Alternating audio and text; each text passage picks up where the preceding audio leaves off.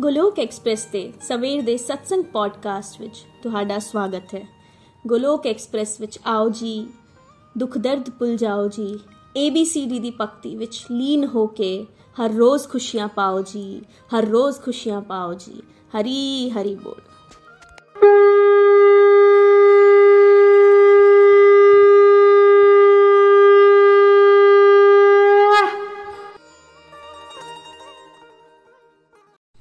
हरी, हरि बोल जी, हरि बोल। जय श्री कृष्णा।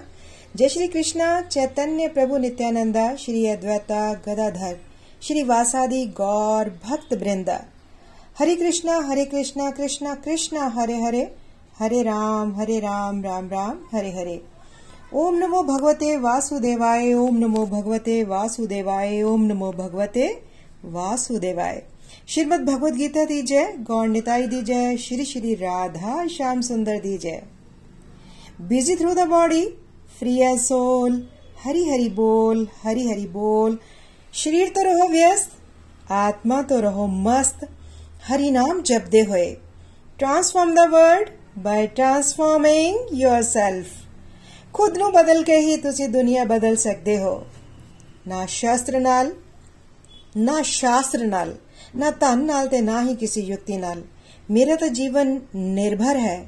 हे ਪ੍ਰਭੂ, ਸਿਰਫ ਤੇ ਸਿਰਫ ਤੁਹਾਡੀ ਕਿਰਪਾ ਸ਼ਕਤੀ ਨਾਲ। ਜੈ ਸ਼੍ਰੀ ਰਾਧਾ ਕ੍ਰਿਸ਼ਨ, ਜੈ ਸ਼੍ਰੀ ਰਾਮ।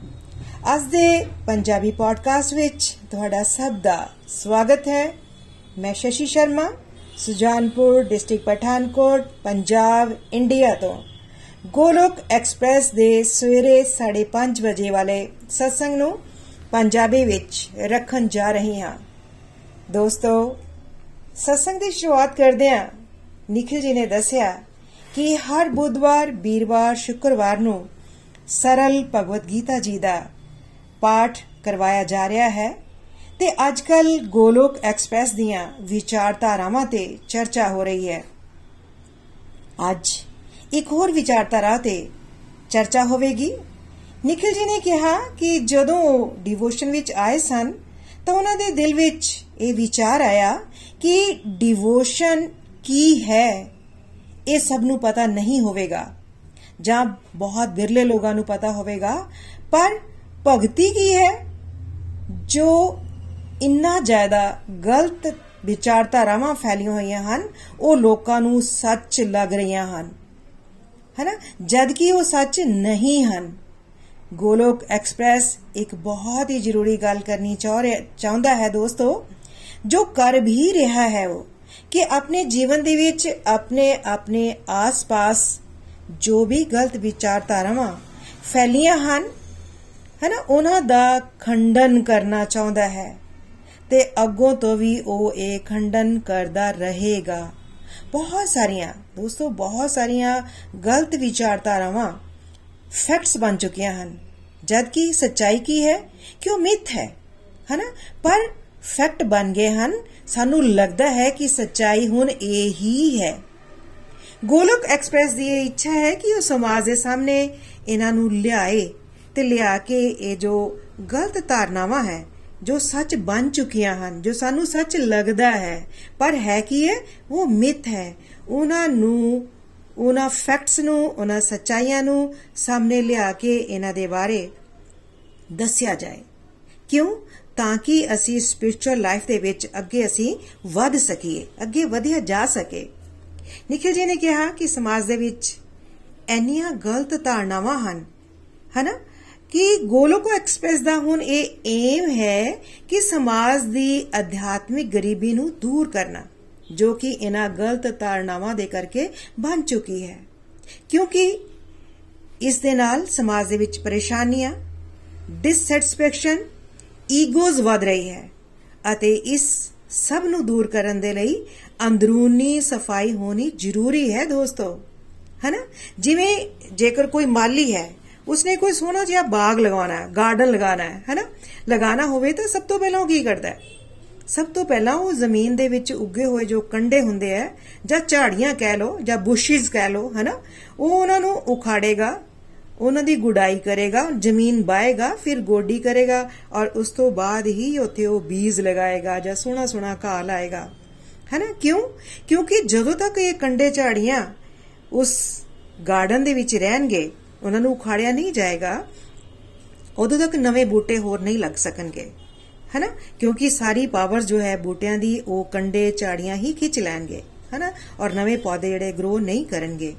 ਇਹੋ ਜਿਹੇ ਹਾਲਾਤ ਦੇ ਵਿੱਚ ਸਮਾਜ ਦੇ, ਇਹੋ ਜਿਹੇ ਹਾਲਾਤ ਦੋਸਤੋ ਸਮਾਜ ਦੇ ਹੋ ਚੁੱਕੇ ਆ, ਹੈਨਾ? ਸਮਾਜ ਦੇ ਵਿੱਚ ਕਾਮ, ਕ੍ਰੋਧ, ਲੋਭ, ਮੋਹ, ਹੰਕਾਰ, ਸੰਸਾਰਿਕ ਜੋ ਬੁਰਾਈਆਂ ਹਨ, ਚਿੰਤਾਵਾਂ ਹਨ, ਪਰੇਸ਼ਾਨੀਆਂ ਹਨ ਜਾਂ ਗਲਤ ਵਿਚਾਰਧਾਰਾਵਾਂ ਹਨ, ਜੋ ਸਾਡੀ ਬੁੱਧੀ ਦੇ ਵਿੱਚ ਡੇਰਾ ਜਮਾ ਕੇ ਬੈਠੀਆਂ ਹੋਈਆਂ ਹਨ।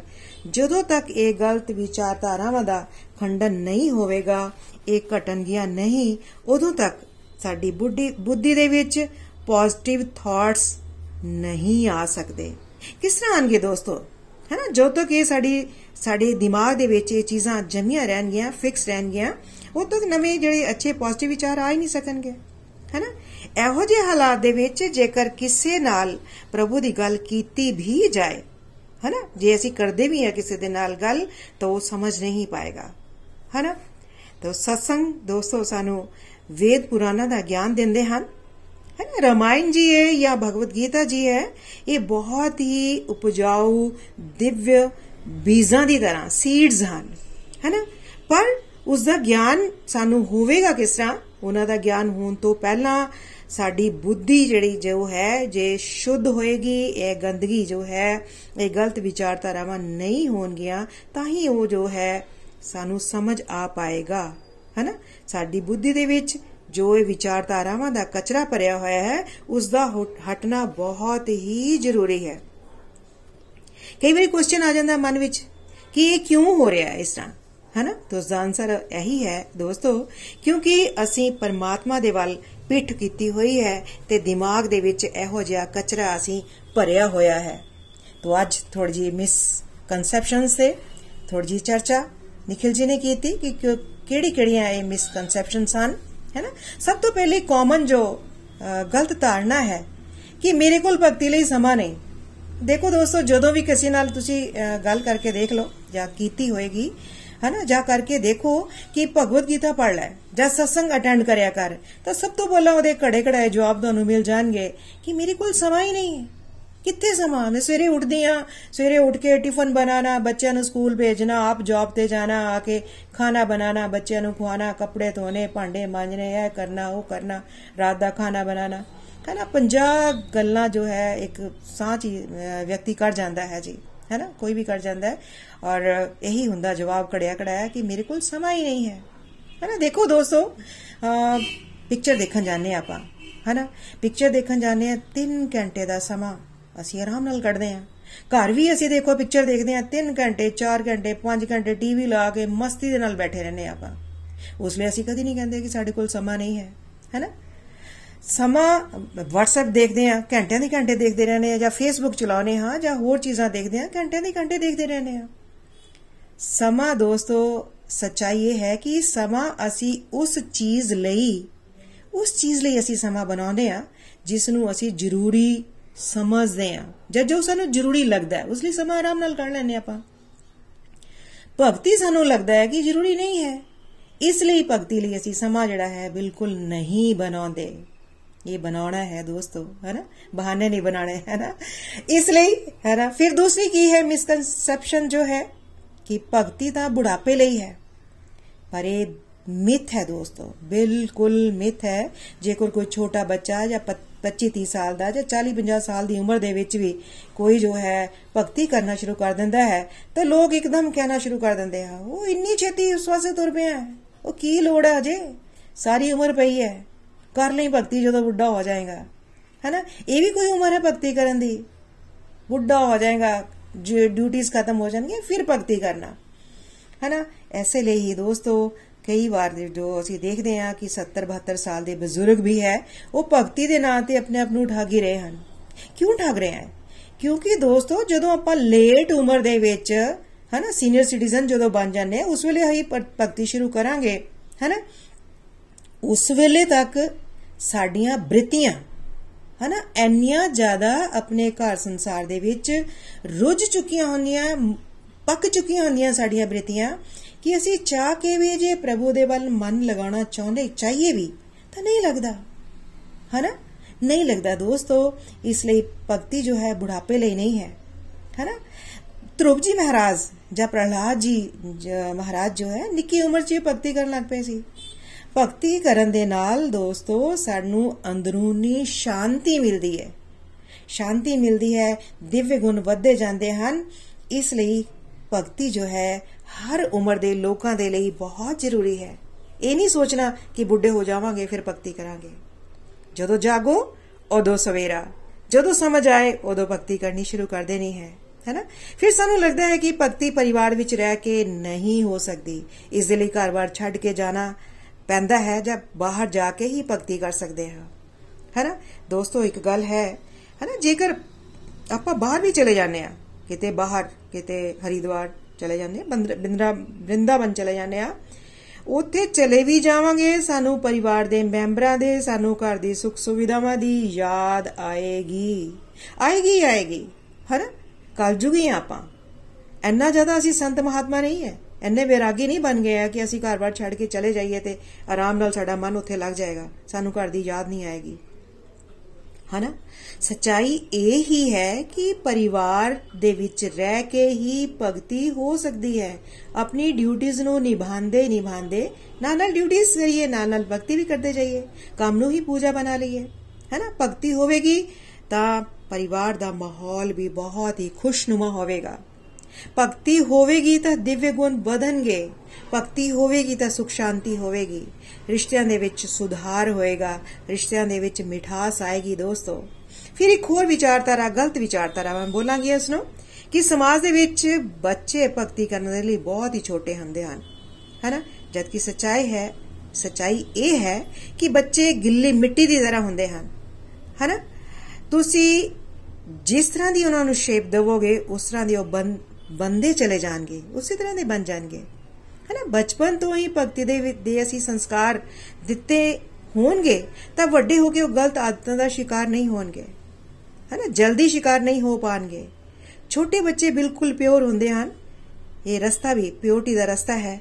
ਜਿੰਨੀ ਛੇਤੀ ਇਸ ਪਾਸੇ ਲੱਗ ਜਾਵਾਂਗੇ ਉਨੀ ਤੇਜ਼ੀ ਦੇ ਨਾਲ ਦਿਵਯ ਗੁਣ ਵੱਧਦੇ ਜਾਣਗੇ। ਗੋਲੋਕ ਐਕਸਪ੍ਰੈਸ ਦੇ ਵਿੱਚ ਗਲੋਕੀਅਨਸ ਦੇ ਯੰਗ ਗਲੋਕੀਅਨਸ ਦੇ ਦੋਸਤੋ 90 ਤੋਂ ਵੱਧ ਵੀਡੀਓਜ਼ ਹਨ। ਜੇਕਰ ਉਹਨਾਂ ਦੇ ਵਿਚਾਰਾਂ ਨੂੰ ਅਸੀਂ ਸੁਣਾਂਗੇ, ਤਾਂ ਹੈਰਾਨ ਰਹਿ ਜਾਾਂਗੇ। ਐਨੇ ਛੋਟੇ ਛੋਟੇ ਬੱਚਿਆਂ ਨੇ ਇੰਨੀਆਂ ਜ਼ਬਰਦਸਤ ਉਹਨਾਂ ਨੇ ਗਿਆਨ ਦੀਆਂ ਗੱਲਾਂ ਕੀਤੀਆਂ। ਹੈ ਨਾ ਕਿ ਵੱਡੇ ਵੀ ਉਹੋ ਜਿਹੀਆਂ ਗੱਲਾਂ ਨਹੀਂ ਕਰ ਸਕਦੇ।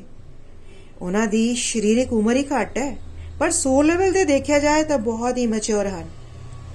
ਪ੍ਰਲਾਦ ਜੀ, ਆਪਣੇ ਸਕੂਲ ਦੇ ਬੱਚਿਆਂ ਨੂੰ ਕ੍ਰਿਸ਼ਨ ਭਗਤ ਬਣਾ ਦਿੱਤਾ ਸੀ। ਸ਼ੁਕਦੇਵ ਜੀ ਮਹਾਰਾਜ ਨੇ 16 ਸਾਲ ਦੀ ਉਮਰ ਦੇ ਵਿੱਚ ਪ੍ਰਿਕਸ਼ਤ ਜੀ ਮਹਾਰਾਜ ਨੂੰ ਭਾਗਵਤਮ ਕਥਾ ਸੁਣਾਈ ਸੀ। ਹਨਾ? ਇੱਕ ਹੋਰ ਵਿਚਾਰਧਾਰਾ, ਗਲਤ ਵਿਚਾਰਧਾਰਾ ਸਮਾਜ ਦੇ ਵਿੱਚ ਕਿ ਮੈਂ ਡਰਿੰਕ ਕਰਦਾ, ਮੈਂ ਸਮੋਕ ਕਰਦਾ, ਮੈਂ ਨਸ਼ੇ ਕਰਦਾ। ਮੈਂ ਭਗਤੀ ਕਿਸ ਤਰ੍ਹਾਂ ਕਰ ਸਕਦਾ? ਕਿੱਦਾਂ ਪਰਮਾਤਮਾ ਦੇ ਅੱਗੇ ਮੂੰਹ ਲੈ ਕੇ ਜਾਵਾਂਗਾ? ਜਦ ਕਿ ਮੇਰੇ ਚਿੰਨੀਆਂ 네ਗੇਟਿਵ ਆਦਤਾਂ ਹਨ। ਮਿਥ ਹੈ ਦੋਸਤੋ, ਬਿਲਕੁਲ ਮਿਥ ਹੈ। ਸੱਚਾਈ ਇਹ ਹੈ ਕਿ ਜਦੋਂ ਤੁਸੀਂ ਅਧਿਆਤਮਿਕ ਪ੍ਰੈਕਟਿਸਿਸ ਕਰੋਗੇ है ਨਾ ਸਪਿਰਚੁਅਲ ਪ੍ਰੈਕਟਿਸਿਸ ਨਾਮ ਜਾਪ ਕਰਦੇ ਹੋ ਭਗਵਦ ਗੀਤਾ ਦਾ ਅਧਿਐਨ ਕਰਦੇ ਹੋ ਕਰਦੇ ਹੋ ਤੁਸੀਂ ਰਮਾਇਣ ਜੀ ਪੜ੍ਹਦੇ ਹੋ ਤੇ ਇਹ ਬੁਰਾਈਆਂ ਆਪਣੇ ਆਪ ਖਤਮ ਹੋ ਜਾਣਗੀਆਂ ਦੋਸਤੋ ਪ੍ਰਭੂ ਇਹ ਕਹਿੰਦੇ ਹਨ ਕਿ ਤੂੰ ਛਲ ਕਪਟ ਛੱਡ ਹੈ ਨਾ ਪਰਮਾਤਮਾ ਹੀ ਨਹੀਂ ਕਹਿੰਦੇ ਕਿ ਪਹਿਲਾਂ ਨਸ਼ੇ ਛੱਡ ਫਿਰ ਮੇਰੀ ਸ਼ਰਨ ਚ ਪਰਮਾਤਮਾ ਕਹਿੰਦੇ ਐ ਤੂੰ ਛਲ ਕਪਟ ਛੱਡ ਕੇ ਮੇਰੀ ਸ਼ਰਨ ਚ ਆ ਜਾ ਭਾਵੇਂ ਤੇਰੇ ਚ ਲੱਖ ਬੁਰਾਈਆਂ ਵੀ ਐ ਜਿੰਨੀਆਂ ਮਰਜ਼ੀਆਂ ਬੁਰਾਈਆਂ ਹੋਣ ਸਿਰਫ ਛਲ ਕਪਟ ਛੱਡ ਦੇ ਮੇਰੀ ਸ਼ਰਨ ਵਿੱਚ ਆ ਜਾ, ਹੈਨਾ? ਜੇ ਪ੍ਰਮਾਤਮਾ ਦੀ ਸ਼ਰਨ ਦੇ ਵਿੱਚ ਆ ਜਾਂਦੇ ਹਾਂ, ਤਾਂ ਪਰਮਾਤਮਾ ਸਾਡੀ ਬਿਲ ਪਾਵਰ ਵਧਾ ਦਿੰਦੇ ਹਨ, ਹੈਨਾ? ਤਾਂ ਕਿ ਬੁਰੀਆਂ ਆਦਤਾਂ ਦੇ ਵਿੱਚੋਂ ਅਸੀਂ ਨਿਕਲ ਸਕੀਏ। ਪ੍ਰਮਾਤਮਾ ਕਹਿੰਦੇ ਆ, ਤੁਸੀਂ ਜਿਸ ਤਰ੍ਹਾਂ ਦੇ ਵੀ ਹੋ, ਆ ਜਾਓ, ਮੇਰੀ ਸ਼ਰਨ ਚ ਆ ਜਾਓ, ਹੈਨਾ? ਪ੍ਰਭੂ ਦਾ ਨਾਮ ਜਪ ਕਰੋ, ਬਾਕੀ ਸਭ ਪ੍ਰਭੂ ਤੇ ਛੱਡ ਦੇਣਾ ਦੋਸਤੋ ਅਸੀਂ। ਬੁਰੀਆਂ ਆਦਤਾਂ ਹਰ ਕਿਸੇ ਚ ਹੁੰਦੀਆਂ। ਕਿਹੜਾ ਇਨਸਾਨ ਹੈ ਜਿਹੜਾ ਬਿਲਕੁਲ ਪਰਫੈਕਟ ਹੈ? ਹਰ ਕਿਸੇ ਦੇ ਵਿੱਚ ਕੋਈ ਨਾ ਕੋਈ ਕੋਈ ਨਾ ਕੋਈ ਬੁਰੀ ਆਦਤ ਮਿਲ ਹੀ ਜਾਏਗੀ। ਜੇਕਰ ਗਲਤ ਆਦਤਾਂ ਨਾ ਹੁੰਦੀਆਂ, ਤਾਂ ਇਸ ਭੌਤਿਕ ਜਗਤ ਦੇ ਵਿੱਚ ਅਸੀਂ ਆਉਂਦੇ ਹੀ ਕਿਉਂ? ਕਿਉਂ ਆਉਂਦੇ ਅਸੀਂ? ਹਨਾ? ਗਲਤ ਆਦਤਾਂ ਸੀ, ਤਾਂ ਹੀ ਸਾਨੂੰ ਇਸ ਜਗਤ ਦੇ ਵਿੱਚ ਸੁੱਟ ਦਿੱਤਾ ਗਿਆ ਜਾਂ ਭੇਜ ਦਿੱਤਾ ਗਿਆ। ਜਦੋਂ ਅਸੀਂ ਪ੍ਰਭੂ ਦੀ ਸ਼ਰਨ ਵਿੱਚ ਆ ਜਾਵਾਂਗੇ, ਪ੍ਰਭੂ ਸਾਡੀ ਬਿਲ ਪਾਵਰ ਵਧਾ ਦੇਣਗੇ, ਤਾਂ ਬੁਰੀਆਂ ਆਦਤਾਂ ਖੁਦ ਬਾ ਖੁਦ ਆਪਣੇ ਆਪ ਖਤਮ ਹੋ ਜਾਣਗੀਆਂ। ਹਨਾ ਇੱਕ ਹੋਰ ਗਲਤ ਵਿਚਾਰਧਾਰਾ ਹੈ ਕਿ ਕੰਮ ਹੀ ਪੂਜਾ ਹੈ। ਭਗਤੀ ਕਰਨ ਦੀ ਕੀ ਲੋੜ ਹੈ? ਹਨਾ ਬਸ ਆਪਣੇ ਕੰਮ ਤੇ ਫੋਕਸ ਕਰ ਲਓ। ਜਦਕਿ ਸੱਚਾਈ ਹੈ, ਇਹ ਹੈ ਕਿ ਕੰਮ ਪੂਜਾ ਤਾਂ ਬੰਦਾ ਹੈ। ਜੇਕਰ ਉਸ ਨੂੰ ਤੁਸੀਂ ਪਿਓਰਟੀ ਦੇ ਨਾਲ ਕੀਤਾ ਜਾਏ ਹੈਨਾ ਭਾਵ ਤੁਹਾਡੇ ਸ਼ੁੱਧ ਹੋਣ। ਪ੍ਰਭੂ ਦੇ ਲਈ ਤੁਸੀਂ ਕੰਮ ਕਰੋ, ਪ੍ਰਭੂ ਦੀ ਖੁਸ਼ੀ ਦੇ ਲਈ ਕਰੋ, ਹੈਨਾ? ਸਮਾਜ ਕਲਿਆਣ ਦੇ ਭਾਵ ਦੇ ਲਈ ਤੁਸੀਂ ਕੰਮ ਕੀਤਾ ਜਾਏ ਜਾਂ ਕਰੋ, ਤਾਂ ਤੁਹਾਡਾ ਕਰਮ ਪੂਜਾ ਬਣ ਜਾਵੇਗਾ ਜਾਂ ਬਣ ਜਾਂਦਾ ਹੈ। ਜਦੋਂ ਸਪੇਅਰ ਸਮਾਂ ਹੁੰਦਾ, ਜਦੋਂ ਕੋ ਸਾਡੇ ਕੋਲ ਖਾਲੀ ਸਮਾਂ ਹੁੰਦਾ, ਉਹਦੇ ਵਿੱਚ ਅਸੀਂ ਭਗਤੀ ਕਰਦੇ ਆ ਤਾਂ ਸਾਡੀ ਪਿਓਰਟੀ ਵਧਦੀ ਜਾਂਦੀ ਹੈ। ਹੈਨਾ? ਜਦੋਂ ਪਿਓਰਟੀ ਸਾਡੀ ਵਧੇਗੀ, ਤਾਂ ਹੀ ਸਾਡਾ ਕਰਮ ਜਿਹੜਾ ਹੈ, ਉਹ ਪੂਜਾ ਬਣਨਗੇ। ਉਸ ਵੇਲੇ ਸਾਡੇ ਕਰਮ ਹੀ ਨਹੀਂ। ਸਾਡਾ ਜੀਵਨ ਵੀ ਪੂਜਾ ਬਣ ਜਾਵੇਗਾ ਇੱਕ ਹੋਰ ਗਲਤ ਵਿਚਾਰਧਾਰਾ ਜੇਕਰ ਮੈਂ ਫਲ ਦੀ ਇੱਛਾ ਹੀ ਨਹੀਂ ਕਰਾਂਗਾ ਤਾਂ ਮੈਂ ਜੋਸ਼ ਨਾਲ ਕੰਮ ਕਿਵੇਂ ਕਰਾਂਗਾ ਕਿਸ ਤਰ੍ਹਾਂ ਕੰਮ ਕਰਾਂਗਾ ਜੇ ਫਲ ਦੀ ਇੱਛਾ ਹੀ ਨਹੀਂ ਹੈ ਹੈਨਾ ਜਦ ਕਿ ਇਹ ਮਿੱਥ ਹੈ ਸੱਚਾਈ ਇਹ ਹੈ ਕਿ ਜਦੋਂ ਅਸੀਂ ਮਿਹਨਤ ਕਰਾਂਗੇ ਹੈਨਾ ਮਿਹਨਤ ਕਰਾਂਗੇ ਤਾਂ ਹੀ ਕਿਸੇ ਏਮ ਦੀ ਪ੍ਰਾਪਤੀ ਕਰ ਸਕਾਂਗੇ ਤਾਂ ਹੀ ਅਚੀਵ ਕਰਾਂਗੇ ਨਾ ਕੁਝ ਨਾ ਕੁਝ ਆਪਾਂ ਜੇ ਮਿਹਨਤ ਕਰਾਂਗੇ ਤੇ। ਜੇਕਰ ਉਸ ਏਮ ਦੀ ਕੇਵਲ ਇੱਛਾ ਹੀ ਕਰਾਂਗੇ, ਕੇਵਲ ਇੱਛਾ ਹੀ ਕਰਾਂਗੇ, ਮਿਹਨਤ ਨਹੀਂ ਕਰਾਂਗੇ, ਤਾਂ ਕੀ ਹੋਏਗਾ? ਤਾਂ ਸਾਡੀ ਚਿੰਤਾ ਹੀ ਵਧੇਗੀ। ਉਸ ਦੀ ਪ੍ਰਾਪਤੀ ਨਹੀਂ ਹੋਏਗੀ ਸਾਨੂੰ। ਉਸ ਏਮ ਦੀ ਪ੍ਰਾਪਤੀ ਨਹੀਂ ਹੋਏਗੀ। ਪ੍ਰਭੂ ਭਗਵਤ ਗੀਤਾ ਵਿੱਚ ਇਹੋ ਕਹਿੰਦੇ ਹਨ ਕਿ ਮਿਹਨਤ ਤਾਂ ਕਰੋ, ਪਰ ਕਿਸ ਤਰ੍ਹਾਂ? ਮੇਰੀ ਖੁਸ਼ੀ ਦੇ ਲਈ ਕਰੋ। ਕਰਮਾਂ ਦੇ ਫਲ ਪ੍ਰਭੂ ਤੁਹਾਡੀ ਆਪਣੀ, ਤੁਹਾਡਾ ਸਮਰਪਣ ਭਾਵ ਦੇਖ ਕੇ ਆਪਣੇ ਆਪ ਦੇਣਗੇ। ਫਲ ਦੀ ਇੱਛਾ ਨਹੀਂ ਕਰਨੀ। ਕਰਮ ਕਰਨਾ ਹੈ, ਮਿਹਨਤ ਕਰਨਾ ਹੈ। ਮਿਹਨਤ ਕਿਸ ਤਰ੍ਹਾਂ ਕਰਨੀ ਹੈ? ਈਸ਼ਵਰ ਨਾਲ ਜੁੜ ਕੇ ਈਸ਼ਵਰ ਦੀ ਖੁਸ਼ੀ ਦੇ ਲਈ ਕਰਨੀ ਹੈ। ਕੇਵਲ ਫਲ ਦੀ ਇੱਛਾ ਕਰਨ ਦੇ ਨਾਲ ਸਾਡੀ ਚਿੰਤਾ ਵਧੇਗੀ। ਹੈਨਾ? ਇਹ ਅਸੀਂ ਦੇਖਣਾ ਹੈ ਦੋਸਤੋ ਕਿ ਚਿੰਤਾਵਾਂ ਵਿੱਚ ਜੀਵਨ ਗੁਜ਼ਾਰਨਾ ਹੈ ਜਾਂ ਚਿੰਤਾ ਮੁਕਤ ਜੀਵਨ ਜੀਣਾ ਹੈ। ਹੈਨਾ? ਸਮਾਜ ਦੇ ਵਿੱਚ ਇੱਕ ਹੋਰ ਮਿੱਥ ਹੈ ਕਿ ਸੰਤੁਸ਼ਟੀ ਨਾਲ ਜੀਵਨ ਦੀ ਗਰੋਥ ਰੁਕ ਜਾਂਦੀ ਹੈ। ਜਦਕਿ ਸੱਚਾਈ ਇਹ ਹੈ ਕਿ ਅਸੀਂ ਸਾਰੇ ਜੀਵਨ ਵਿੱਚ ਸੁਖ ਚਾਹਨੇ ਆ ਹੈਨਾ? ਸਾਰੇ ਜਨੇ ਸੁਖ ਚਾਹਨੇ ਆ ਚਾਹਨੇ ਚਾਹਨੇ ਆ, ਤੇ ਉਸ ਦੇ ਲਈ ਸੁਖ ਨੂੰ ਪ੍ਰਾਪਤ ਕਰਨ ਦੇ ਲਈ, ਹੈਨਾ? ਆ ਸਾਰੀ ਉਮਰ ਅਸੀਂ ਦੌੜੇ ਰਹਿੰਦੇ ਆ ਦੌੜੇ ਰਹਿੰਦੇ ਆ ਦੌੜੇ ਰਹਿੰਦੇ ਆ ਅਸੀਂ। ਸੁਖ, ਖੁਸ਼ੀ ਸਾਨੂੰ ਜੀਵਨ ਦੇ ਹਰ ਪੜਾਵ ਤੇ ਚਾਹੀਦੀ ਹੈ, ਹਰ ਪਲ ਚਾਹੀਦੀ ਹੈ। ਤੇ ਜੇਕਰ ਸੰਤੁਸ਼ਟ ਰਹਾਂਗੇ ਸੈਟੀਸਫਾਈ ਰਹਾਂਗੇ, ਤਾਂ ਸਾਡੇ ਕੰਮ ਕਰਨ ਦੀ ਗਤੀ ਵੱਧ ਜਾਏਗੀ। ਉਹ ਬਹੁਤ ਹੀ ਵਧੀਆ ਤਰੀਕੇ ਨਾਲ ਅਸੀਂ ਉਸ ਕਰਮ ਨੂੰ, ਆਪਣੀ ਡਿਊਟੀਆਂ ਨੂੰ ਅਸੀਂ ਨਿਭਾਵਾਂਗੇ। ਹੈਨਾ? ਇੱਕ ਹੋਰ ਗਲਤ ਧਾਰਨਾ ਹੈ ਸਮਾਜ ਦੇ ਵਿੱਚ ਕਿ ਸਪਿਰਚੁਅਲ ਲਾਈਫ ਜੀਵਨ ਦੇ ਨਾਲ ਪ੍ਰੈਕਟੀਕਲ ਸਪਿਰਚੁਅਲ ਲਾਈਫ ਜੀਵਨ ਜਿਉਣ ਦਾ ਜੋ ਹੈ ਪ੍ਰੈਕਟੀਕਲ ਵੇ ਨਹੀਂ ਹੈ। ਜਦਕਿ ਸੱਚਾਈ ਇਹ ਹੈ ਕਿ ਸਪਿਰਚੁਅਲ ਲਾਈਫ ਹੀ ਜੀਵਨ ਜਿਉਣ ਦਾ ਅਸਲੀ ਢੰਗ ਸਿਖਾਉਂਦਾ ਹੈ। ਖੁਦ ਅਸੀਂ ਭਗਤੀ ਕਰਦੇ ਨਹੀਂ ਹੈ, ਦੋਸਤੋ, ਹੈਨਾ? ਨਹੀਂ ਭਗਤੀ ਕਰਦੇ। ਅਸੀਂ ਔਰ ਬੋਲ ਇਹ ਦਿੰਨੇ ਆ ਕਿ ਭਗਤੀ ਦਾ ਪ੍ਰੈਕਟੀਕਲ ਲਾਈਫ ਨਾਲ ਕੋਈ ਲੈਣਾ ਦੇਣਾ ਨਹੀਂ ਹੈ। ਲੋਕਾਂ ਦਾ ਤਾਂ ਇਹ ਹਾਲ ਹੈ, ਲੂੰਬੜੀ ਵਾਲਾ। ਹੈਨਾ? ਲੂੰਬੜੀ ਦੀ ਕਹਾਣੀ ਯਾਦ ਹੈ ਸਭ ਨੂੰ? ਹੈਨਾ? ਖੱਟੇ ਅੰਗੂਰ ਵਾਲੀ। ਜਿਸ ਦੇ ਹੱਥ ਵਿੱਚ ਅੰਗੂਰ ਆਉਂਦੇ ਨਹੀਂ, ਤੇ ਉਹ ਬੋਲਦੀ ਹੈ, ਅੰਗੂਰ ਖੱਟੇ ਹਨ। ਹੈਨਾ? ਨਾ ਤੁਸੀਂ ਗਿਆਨ ਲਿਆ, ਨਾ ਹੀ ਤੁਸੀਂ ਸਪਿਰਚੁਅਲ ਪ੍ਰੈਕਟਿਸ ਕਰਦੇ ਹੋ। ਤਾਂ ਬਿਨਾਂ ਸੋਚੇ ਸਮਝੇ ਬੋਲ ਦਿੰਦੇ ਹੋ, ਗੱਲਾਂ ਕਰਨੀਆਂ ਸ਼ੁਰੂ ਕਰ ਦਿੰਦੇ ਹੋ। ਹੈਨਾ? ਸਪਿਰਚੁਅਲ ਲਾਈਫ ਜਿਉਣ ਨਾਲ ਹੀ ਅਸੀਂ ਪੋਜ਼ਿਟਿਵ ਰਹਿ ਸਕਦੇ ਹਾਂ। ਆਪਣਾ ਵੀ ਕਲਿਆਣ ਕਰ ਸਕਦੇ ਹਾਂ ਤੇ ਦੂਜਿਆਂ ਦਾ ਵੀ। ਜੇਕਰ ਕੋਈ ਸ਼ਾਂਤ, ਆਨੰਦਮਈ, ਖੁਸ਼ੀ ਵਾਲਾ ਜੀਵਨ ਜਿਉਣਾ ਚਾਹੁੰਦਾ ਹੈ, ਤਾਂ ਸਪਿਰਚੁਅਲ ਲਾਈਫ ਲੀਡ ਕਰਨੀ ਪਏਗੀ ਦੋਸਤੋ। ਹੈ ਨਾ ਆਪਣੀ ਜ਼ਿੰਦਗੀ ਦੇ ਵਿੱਚ ਸਪਿਰਚੁਅਲਿਟੀ ਨੂੰ ਸ਼ਾਮਿਲ ਕਰਨਾ ਪਏਗਾ। ਜੇਕਰ ਹਾਈ ਹਾਈ ਕਰਨ ਵਾਲਾ ਜੀਵਨ ਜਿਉਣਾ ਹੈ, ਤਾਂ ਫਿਰ ਤੁਹਾਡੀ ਆਪਣੀ ਮਰਜ਼ੀ, ਹੈ ਨਾ? ਇੱਕ ਹੋਰ ਗਲਤ ਵਿਚਾਰਧਾਰਾ ਜੇਕਰ ਕਿਸੇ ਦੇ ਅੰਦਰ ਦਇਆ ਭਾਵਨਾ ਹੈ ਤਾਂ ਇਹ ਉਸ ਦੀ ਕਮਜ਼ੋਰੀ ਹੈ ਉਹ ਕਮਜ਼ੋਰ ਹੈ ਇਨਸਾਨ ਉਹ ਹੈ ਨਾ ਸੱਚਾਈ ਹੈ ਕਿ ਦਇਆ ਭਾਵਨਾ ਬਹੁਤ ਹੀ ਦਿਵਯ ਗੁਣ ਹੈ ਅੰਦਰੂਨੀ ਸ਼ਕਤੀ ਹੈ ਇਹ ਸਾਡੀ ਹੈ ਨਾ ਇਸ ਨੂੰ ਸਮਝਣਾ ਬਹੁਤ ਹੀ ਜ਼ਰੂਰੀ ਹੈ ਦੋਸਤੋ ਨਹੀਂ ਤਾਂ ਅਸੀਂ ਆਪਣੇ ਬੱਚਿਆਂ ਦੇ ਅੰਦਰ ਇਸ ਭਾਵਨਾ ਨੂੰ ਵਿਕਸਿਤ ਨਹੀਂ ਹੋਣ ਦੇਵਾਂਗੇ ਹੈ ਨਾ ਦਇਆ ਭਾਵਨਾ ਹੰਬਲ ਹੋਣਾ ਇਹ ਬਹੁਤ ਡਿਵਾਈਨ ਕੁਆਲਿਟੀ ਹੈ ਸਾਡੀ ਭਗਤੀ ਵਿੱਚ ਜੇਕਰ ਅਸੀਂ ਅੱਗੇ ਵਧਣਾ ਹੈ, ਤੇ ਉਸ ਦੇ ਲਈ ਸਾਨੂੰ ਹੰਬਲ ਹੋਣਾ ਬਹੁਤ ਜ਼ਰੂਰੀ ਹੈ। ਪਰ ਹੰਬਲ ਹੋਣ ਦੇ ਦਾ ਅਰਥ ਇਹ ਨਹੀਂ ਹੈ ਕਿ ਗਲਤ ਚੀਜ਼ਾਂ ਨੂੰ ਬਰਦਾਸ਼ਤ ਕਰਨਾ। ਜਿਵੇਂ, ਹਨੂਮਾਨ ਜੀ ਬਹੁਤ ਹੀ ਹੰਬਲ ਸਨ, ਪਰ ਜਦੋਂ ਰਾਖਸ਼ਾਂ ਨੂੰ ਮਾਰਨ ਦੀ ਵਾਰੀ ਆਉਂਦੀ ਹੈ, ਤਾਂ ਉਹਨਾਂ ਨੇ ਬਹੁਤ ਹੀ ਉਗਰ ਰੂਪ ਧਾਰਨ ਕੀਤਾ। ਹੈਨਾ? ਹਿਊਮਿਲਿਟੀ ਦਾ ਅਰਥ ਇਹ ਨਹੀਂ ਹੈ ਕਿ ਜਿਵੇਂ ਜਿੱਥੇ ਸਾਨੂੰ ਸਟੈਂਡ ਲੈਣਾ ਚਾਹੀਦਾ ਉੱਥੇ ਨਹੀਂ ਲੈਣਾ, ਹੈਨਾ? ਇਹ ਇਹ ਅਰਥ ਨਹੀਂ ਹੈ ਹਿਊਮਿਲਿਟੀ ਦਾ। ਜ਼ਿੰਦਗੀ ਵਿੱਚ ਅਲੱਗ-ਅਲੱਗ ਮੋੜ ਤੇ ਅਲੱਗ-ਅਲੱਗ ਐਕਸ਼ਨਸ ਲੈਣੇ ਪੈਂਦੇ ਹੈ ਤੇ ਲੈਣੇ ਚਾਹੀਦੇ ਵੀ ਹਨ। ਸਪਿਰਚੁਅਲਿਟੀ ਦਾ ਅਰਥ ਇਹ ਨਹੀਂ ਹੈ ਕਿ ਦੱਬੂ ਹੀ ਬਣ ਜਾਈਏ ਅਸੀਂ। ਜਿੱਥੇ ਐਕਸ਼ਨ ਲੈਣਾ ਪਵੇ, ਉੱਥੇ ਲੈਣਾ ਹੈ, ਲੈਣਾ ਹੀ ਲੈਣਾ ਹੈ ਦੋਸਤੋ, ਹੈਨਾ? ਇੱਕ ਹੋਰ ਗਲਤ ਵਿਚਾਰਧਾਰਾ ਸਮਾਜ ਦੇ ਵਿੱਚ ਕਿ ਨਾਮ ਜਪ ਕਰਦੇ ਮੇਰਾ ਮਨ ਜਾਪ ਵਿੱਚ ਨਹੀਂ ਲੱਗਦਾ। ਇਸ ਇਸ ਲਈ ਸਾਨੂੰ ਜਾਪ ਕਰਨਾ ਹੀ ਨਹੀਂ ਚਾਹੀਦਾ ਹੈਨਾ ਜਦ ਕਿ ਸੱਚਾਈ ਇਹ ਹੈ ਕਿ ਜਦ ਅਸੀਂ ਨਾਮ ਜਾਪ ਕਰਾਂਗੇ ਭਗਵਦ ਗੀਤਾ ਜੀ ਦਾ ਅਧਿਐਨ ਕਰਾਂਗੇ ਤਾਂ ਮਨ ਆਪਣੇ ਆਪ ਸਾਡਾ ਲੱਗਣਾ ਸ਼ੁਰੂ ਹੋ ਜਾਏਗਾ ਤਾਂ ਹੀ ਮਨ ਲੱਗੇਗਾ ਲਗਾਤਾਰ ਅਭਿਆਸ ਕਰਾਂਗੇ ਤਾਂ ਆਪਣੇ ਆਪ ਮਨ ਲੱਗੇਗਾ ਹੀ ਲੱਗੇਗਾ ਦੋਸਤੋ ਨਹੀਂ ਤਾਂ ਕਰਕੇ ਦੇਖ ਲਓ ਹੈਨਾ ਕਰੋ ਪਤਾ ਚੱਲ ਜਾਏਗਾ ਕਿਹਾ ਵੀ ਜਾਂਦਾ ਹੈ ਕਿ ਕਰਤ ਕਰਤ ਅਭਿਆਸ ਕੇ ਜੜ ਮਤ ਹੋ ਹੋ ਸੁਜਾਨ ਹੈਨਾ ਅਭਿਆਸ ਕਰਨ ਦੇ ਨਾਲ ਜੋ ਮੰਦ ਬੁੱਧੀ ਹੈ, ਉਹ ਵੀ ਜੋ ਹੈ, ਸਮਝਦਾਰ ਬਣ ਜਾਂਦਾ ਹੈ, ਪੰਡਿਤ ਬਣ ਜਾਂਦਾ ਹੈ। ਇਹ ਕਿਤੇ ਨਹੀਂ ਕਿਹਾ ਗਿਆ ਕਿ ਪਹਿਲਾਂ ਪਰਫੈਕਟ ਹੋ ਜਾਓ, ਫਿਰ ਨਾਮ ਜਪ ਕਰੋ। ਕਈ ਵਾਰ ਸਾਡਾ ਮਨ ਨਹੀਂ ਕਰਦਾ ਜੌਬ ਤੇ ਜਾਣ ਨੂੰ, ਹੈ ਨਾ ਦੋਸਤੋ? ਤੁਹਾਡੇ ਨਾਲ ਵੀ ਹੁੰਦਾ ਹੋਵੇਗਾ। ਜਾਂ ਕੰਮ ਨਹੀਂ ਕਰਨ ਨੂੰ, ਕਈ ਵਾਰ ਦਿਲ ਕਰਦਾ ਕਿ ਕਿਉਂ ਕਰਾਂ? ਮੈਂ ਹੀ ਖਾਣਾ ਕਿਉਂ ਬਣਾਵਾਂ? ਪਰ ਫਿਰ ਵੀ ਖਾਣਾ ਬਣਾਉਂਦੇ ਆ ਕੰਮ ਕਰਦੇ ਆ ਅਸੀਂ। ਬੱਚਿਆਂ ਦਾ ਮਨ ਨਹੀਂ ਕਰਦਾ ਸਕੂਲ ਜਾਣ ਨੂੰ, ਪਰ ਫਿਰ ਵੀ ਮਾਪੇ ਉਹਨਾਂ ਨੂੰ ਸਕੂਲ ਭੇਜਦੇ ਹਨ। ਹੈਨਾ? ਫਿਰ ਅਧਿਆਤਮਿਕ ਜੀਵਨ ਬਾਰੇ ਸਾਡੇ ਫੰਡੇ ਕਿਉਂ ਬਦਲ ਜਾਂਦੇ ਆ ਅਸੀਂ ਰੈਗੂਲਰ ਸਪਿਰਚੁਅਲ ਪ੍ਰੈਕਟਿਸਿਸ ਕਰਨੀਆਂ ਹਨ। ਮਨ ਲੱਗੇ ਜਾਂ ਨਾ ਲੱਗੇ।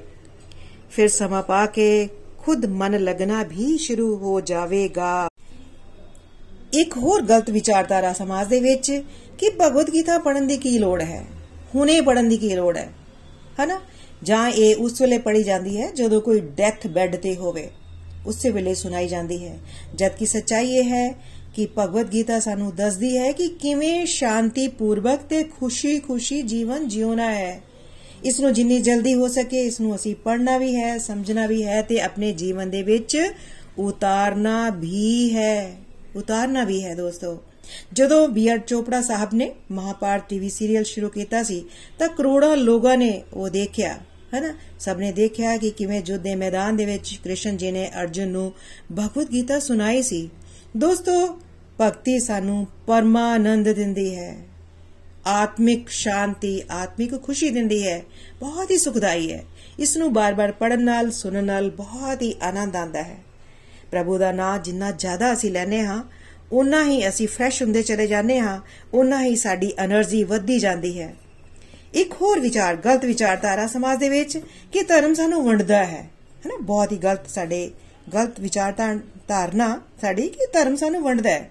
ਜਦ ਕਿ ਸੱਚਾਈ ਹੈ ਕਿ ਅਸੀਂ ਲੜਦੇ, ਹੈਨਾ? ਦੋਸਤੋ, ਸੱਚਾਈ ਇਹ ਹੈ ਕਿ ਲੜਦੇ ਕਿਉਂ ਆ ਅਸੀਂ? ਹੈਨਾ? ਆਪਣੀ ਤੇ ਅਸੀਂ, ਸਾਡੀ ਆਪਣੀ ਜੇ ਜੋ ਨੇਚਰ ਹੈ ਕੰਟਰੋਲਿੰਗ ਨੇਚਰ ਹੈ। ਦੂਜਿਆਂ ਤੇ ਹਾਵੀ ਹੋ ਜਾਣ ਲਈ ਅਸੀਂ ਲੜਦੇ ਹਾਂ। ਇਸ ਕਾਰਨ ਅਸੀਂ ਲੜਦੇ ਹਾਂ। ਧਰਮ ਸਾਨੂੰ ਵੰਡਦਾ ਨਹੀਂ ਹੈ।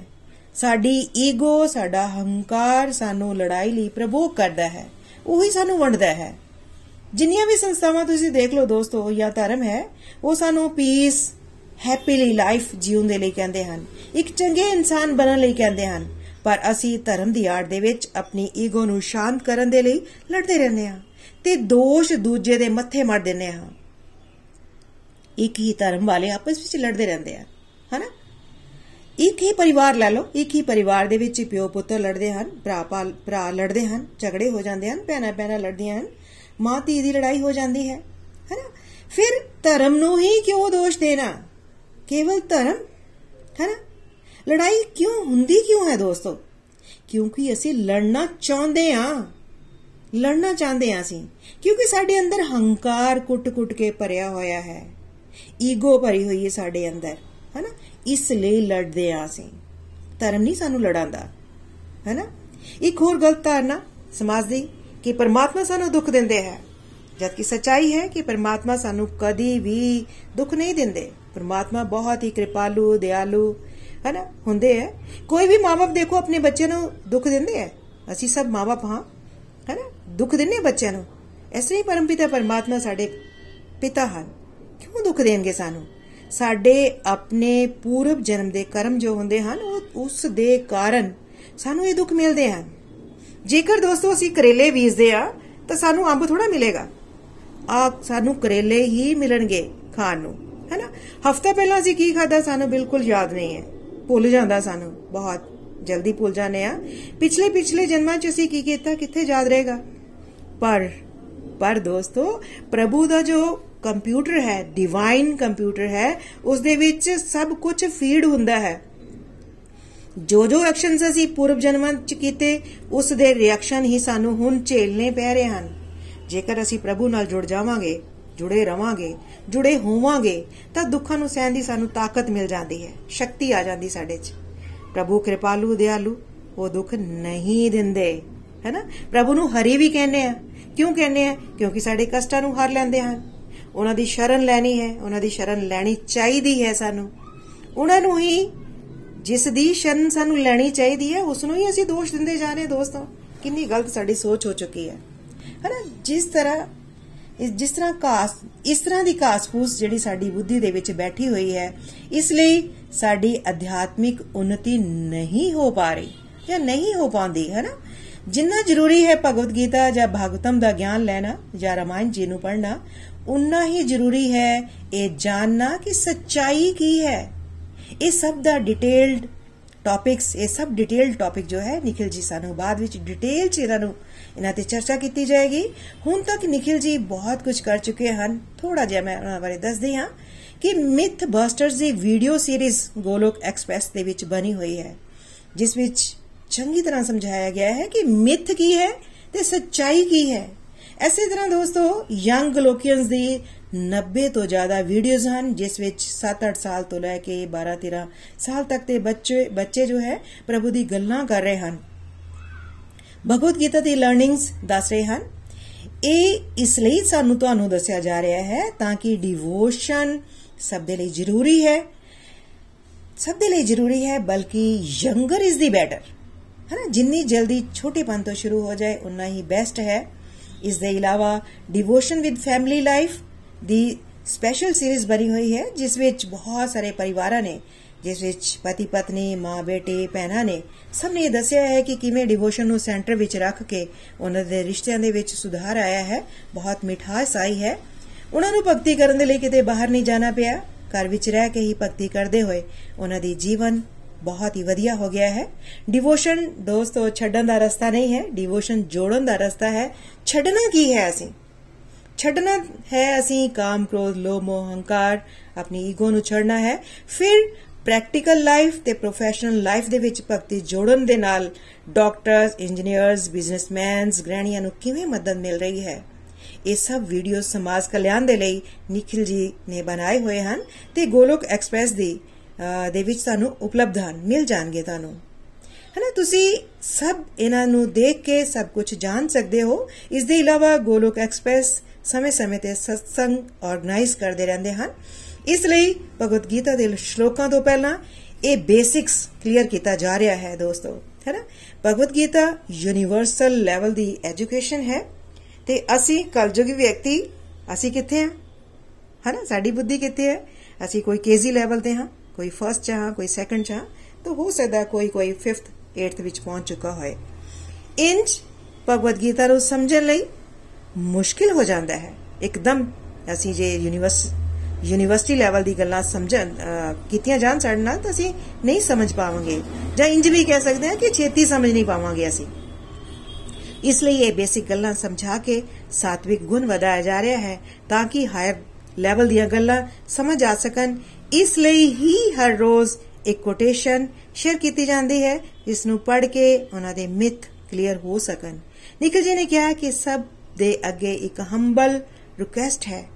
ਆਪਣੇ ਜੀਵਨ ਦੀ ਮਿਥ ਕਨਸੈਪਸ਼ਨਸ ਨੂੰ ਦੂਰ ਕਰਕੇ ਦੂਜਿਆਂ ਦੀ ਵੀ ਇਹਨਾਂ ਨੂੰ ਦੂਰ ਕਰਨ ਵਿੱਚ ਉਹਨਾਂ ਦੀ ਮਦਦ ਕਰਨੀ ਹੈ।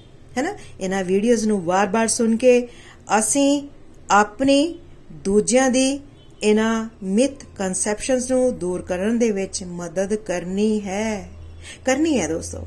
ਆਪਣੇ ਆਪਣੇ ਦਾਇਰੇ ਦੇ ਵਿੱਚ ਇਹਨਾਂ ਨੂੰ ਦੂਰ ਕਰਨ ਦੀ ਜ਼ਿੰਮੇਵਾਰੀ ਸਾਡੀ ਸਭ ਦੀ ਹੈ। ਸਮਾਜ ਵਿੱਚ ਇਹਨਾਂ ਗਲਤ ਧਾਰਨਾਵਾਂ ਨੂੰ ਦੂਰ ਕਰਕੇ ਸਮਾਜ ਦੇ ਵਿੱਚ ਪੋਜ਼ਿਟਿਵਿਟੀ ਵਧਾਉਣੀ ਹੈ। ਤਾਂ ਹੀ ਸਮਾਜ ਦੇ ਵਿੱਚ ਪਿਆਰ, ਸ਼ਾਂਤੀ, ਮੁਹੱਬਤ, ਸਦਭਾਵਨਾ ਵਧੇ ਤੇ ਬੁਰੀ ਆਦਤਾਂ ਦਾ ਨਾਸ਼ ਹੋ ਜਾਵੇ।